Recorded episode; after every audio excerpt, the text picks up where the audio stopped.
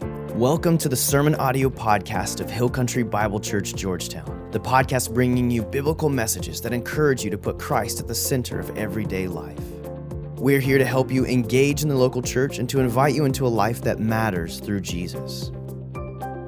If you have any questions about your next step, visit us online at hillcountry.life. And now for today's message. Well, good morning, everybody. So, we're in this series called Battles Before Blessings, and we're walking through the Old Testament book of Joshua. And what we've discovered is this God offers his people all these promises, he has these blessings in store for us. But to take hold of those promises, we have to fight for them. You know, Jesus promised us abundant life, but even that is not automatic. There's usually a battle to attain God's blessings. Now, what you have in the Old Testament book of Joshua is Israel's movement to the promised land. And here's how this applies to us today. Last week, we talked about the fact that there's a process that God employs in a believer's life. It's always deliverance, development, and destiny. There are three movements in a believer's life. First, deliverance. You know, they were delivered from slavery, from bondage in Egypt. That's like our salvation when we are delivered from spiritual bondage. And then there was development, the wilderness. You know, they went through the trials and tests of the wilderness to learn to trust God. And this is similar to the trials we face in our spiritual walk. And then finally, there's destiny, the promised land, the place God wanted them to go for His purposes. This is where they would experience the promises, the blessings of God. And that's similar to when we experience the abundant life Jesus talked about. So, what they experienced has a parallel in our spiritual lives. First, there's deliverance from spiritual bondage, then spiritual development through the tests and trials of life, and then we arrive at the place of destiny, God's purpose for our lives. Now, keep in mind, the promised land is not heaven. Remember, they're getting ready to fight. They're getting ready to run into the Canaanites, Jebusites, Hittites, and Amorites, the enemies of God. There are no enemies of God in heaven. So we're talking about fulfilling God's purposes here on earth. So last week, we began in chapter one, where God is telling them to go into the promised land. They've been wandering in the wilderness for 40 years. Why? What keeps you in the wilderness? Well, what keeps you in the wilderness is when you've not yet learned to walk by faith. You're stuck in the routine. They had 40 years of going around in circles in the wilderness. And the only reason they were there was because they refused to trust God. So, growing in faith is the way to exit the wilderness. And now we have come to the next generation. And it's time to cross over and claim God's promises. So, we'll pick up the story in just a second here in chapter 2, where we encounter a lady named Rahab who gets a whole chapter to herself. She's living among the Canaanites in a city called Jericho. And this is the first major city that Israel comes to when they're preparing to cross over the Jordan.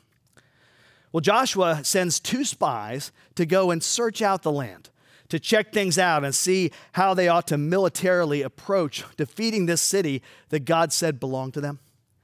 And according to the end of verse 1, they come to the red light district because they come to the house of a harlot whose name was Rahab, and they lodged there.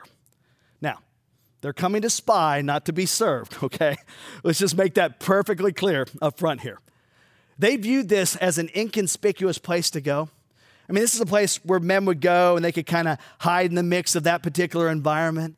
Now, first of all, as outsiders or strangers, to go to the house of a prostitute is a pretty good idea because there are people coming and going all the time, and two strange men in the neighborhood wouldn't look suspicious. And second, if you want to gather information, you go to a place where information gets exchanged all the time.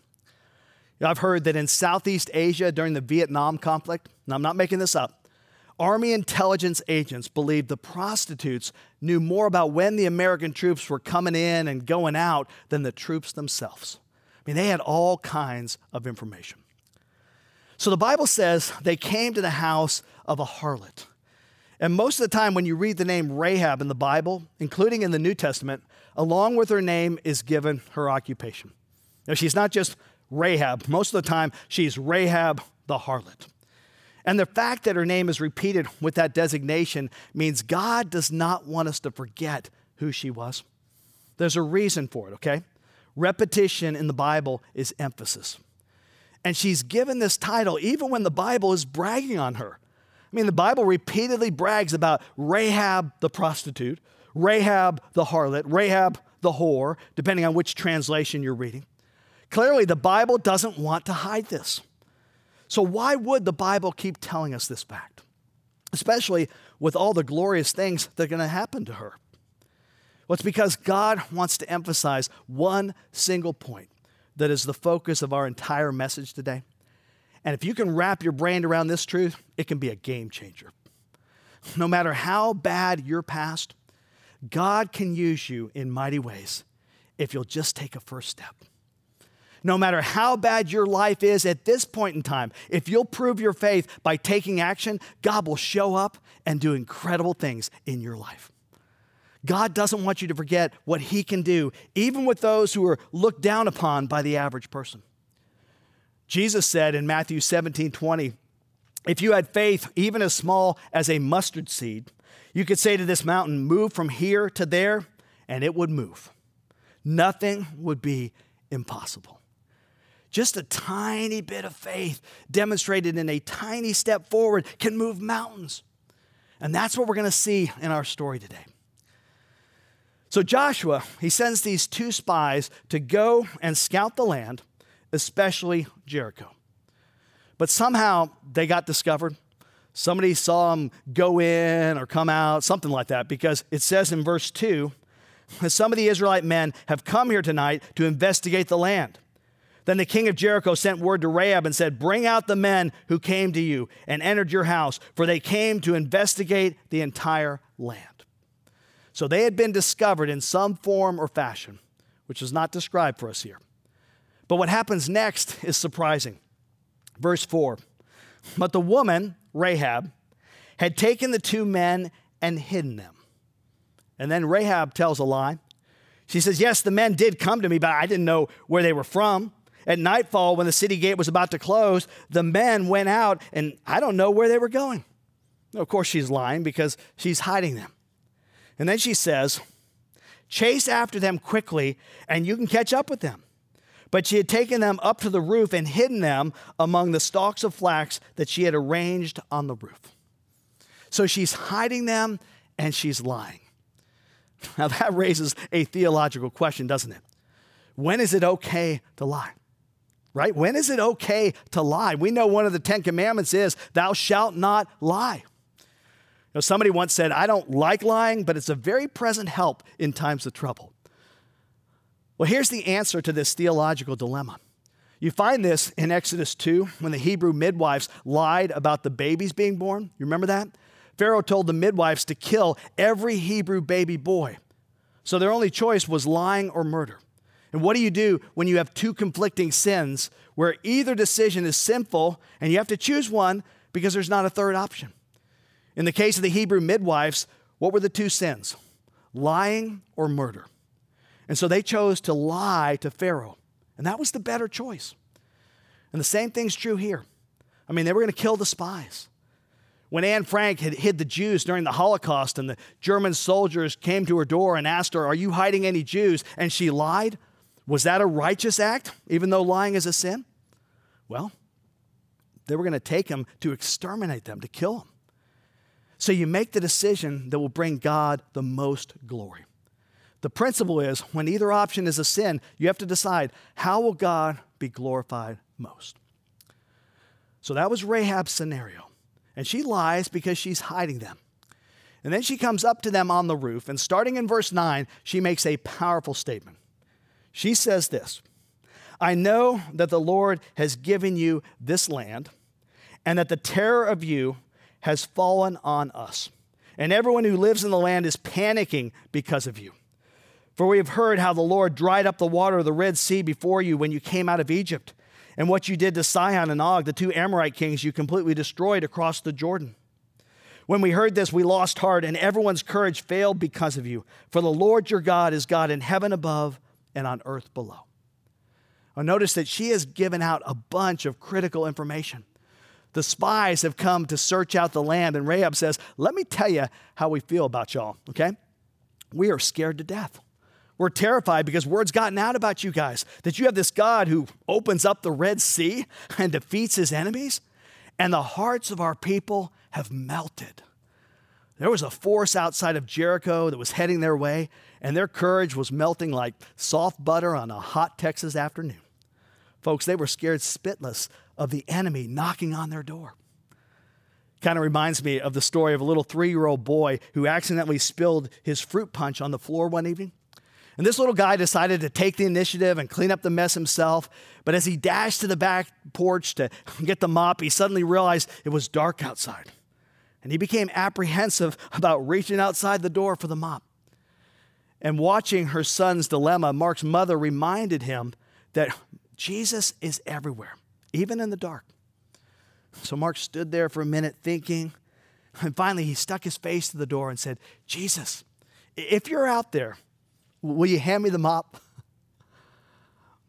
So Rahab gives the spies inside information about the atmosphere in Jericho regarding Israel.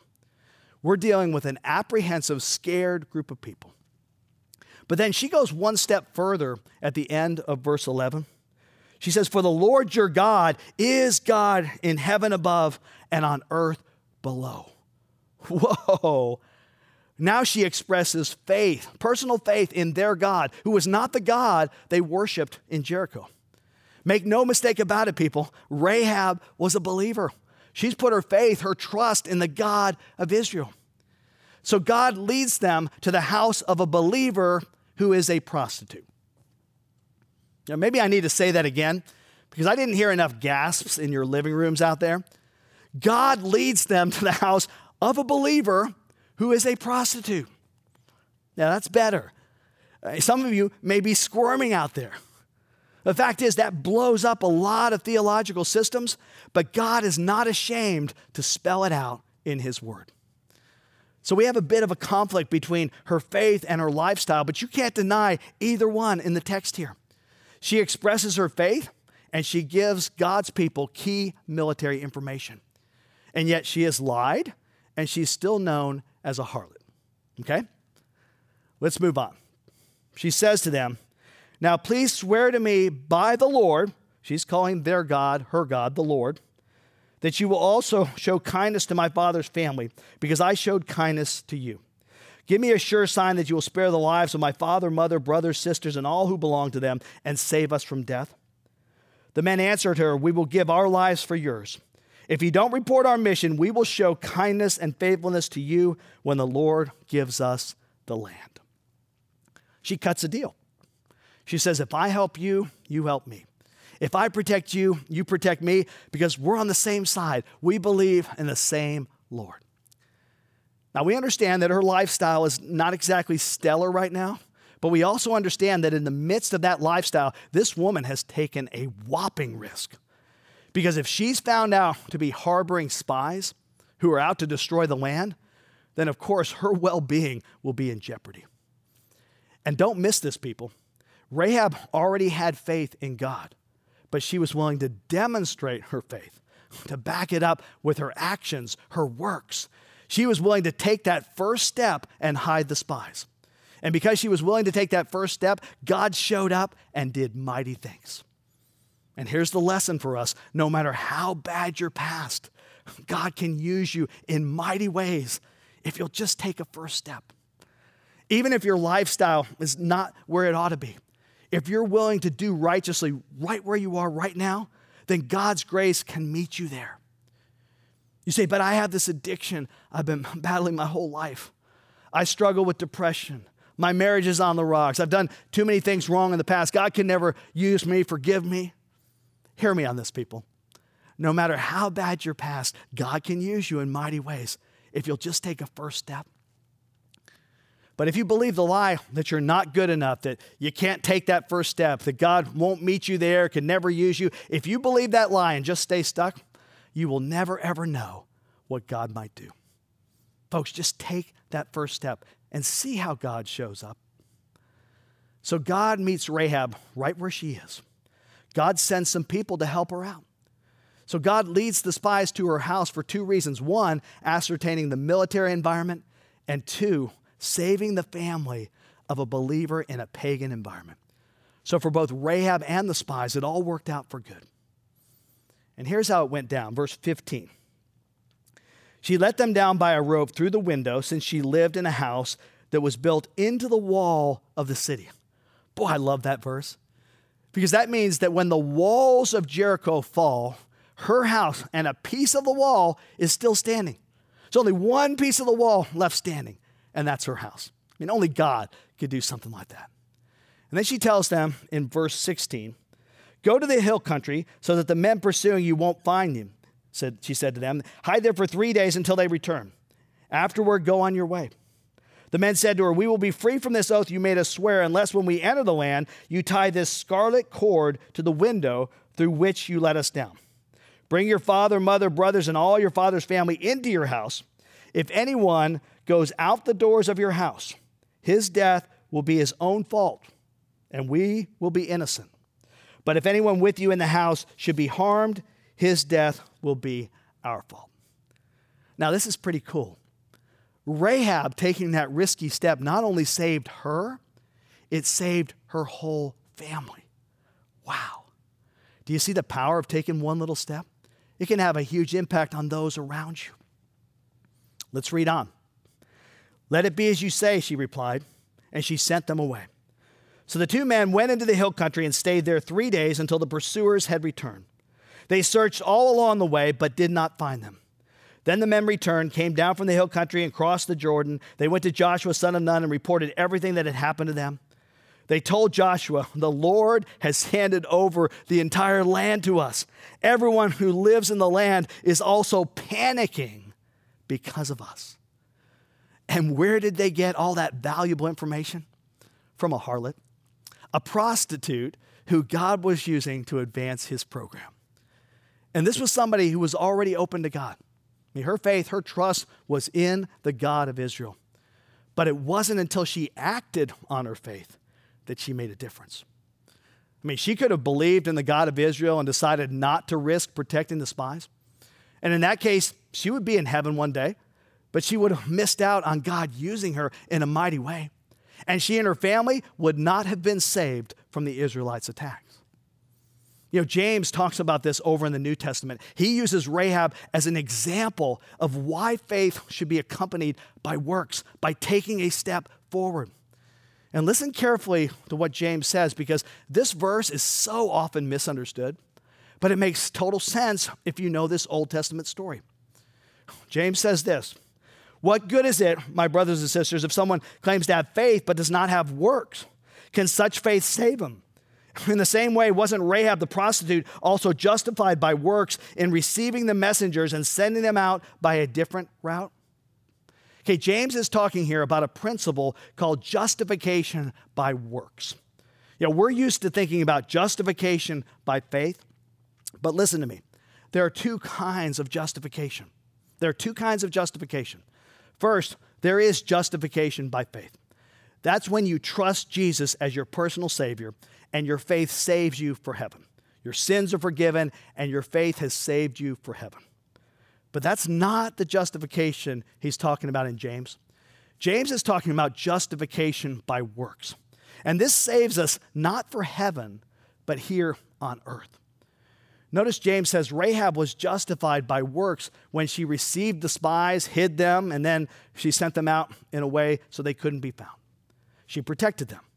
That's justification by works.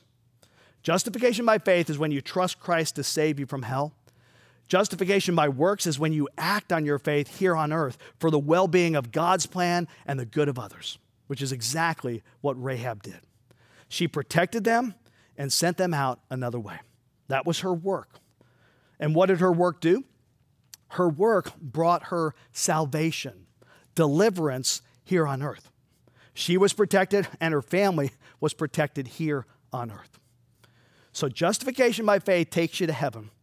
Justification by works has to do with bringing heaven down to earth, being saved here on earth. And people, the only way God can use you in a mighty way is if you exercise your faith, if you take that first step forward.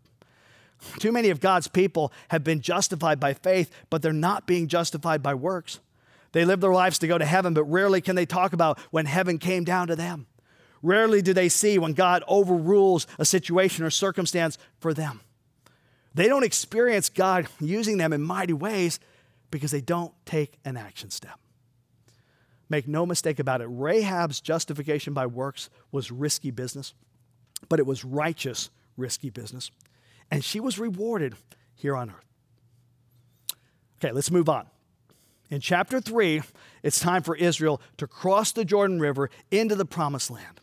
And this is what we read Joshua started early the next morning and left the acacia grove with all the Israelites. They went as far as the Jordan and stayed there before crossing. After three days, the officers went through the camp and commanded the people When you see the ark of the covenant of the Lord your God carried by the Levitical priests, you are to break camp and follow it. Okay, the ark of the covenant is something that you read about regularly in the Old Testament.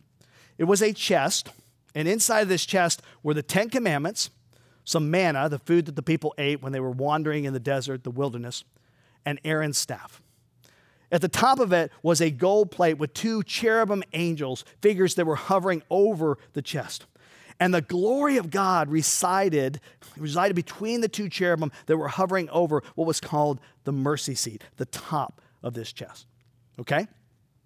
So the Ark of the Covenant represented the presence of God.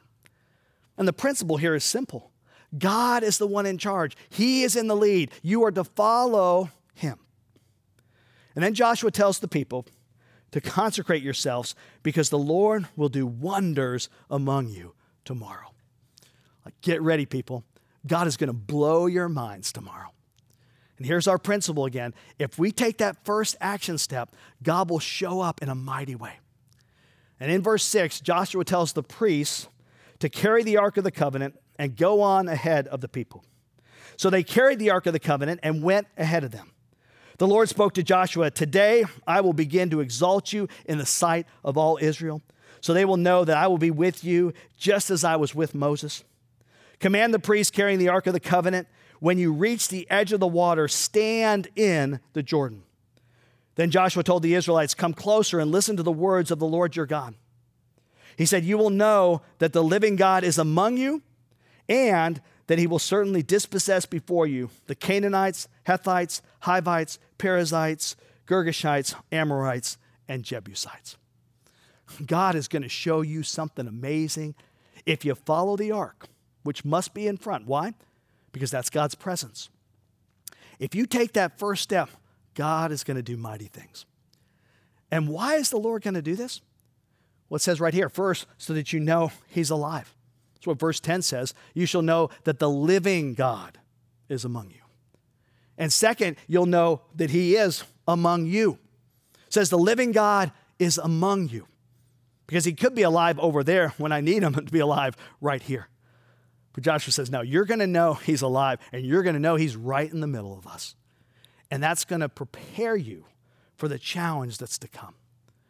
Now, this is another reason you and I can't afford to just sit on our faith we need to be justified by works. We need to take action to take that first step because only then can you see that God is alive and that God is right there in your midst. People, He's with you in your struggle. He's with you in your battle with alcohol or depression or porn or a broken marriage or loneliness. And knowing that God is right there with you, that'll give you the power and courage to keep going.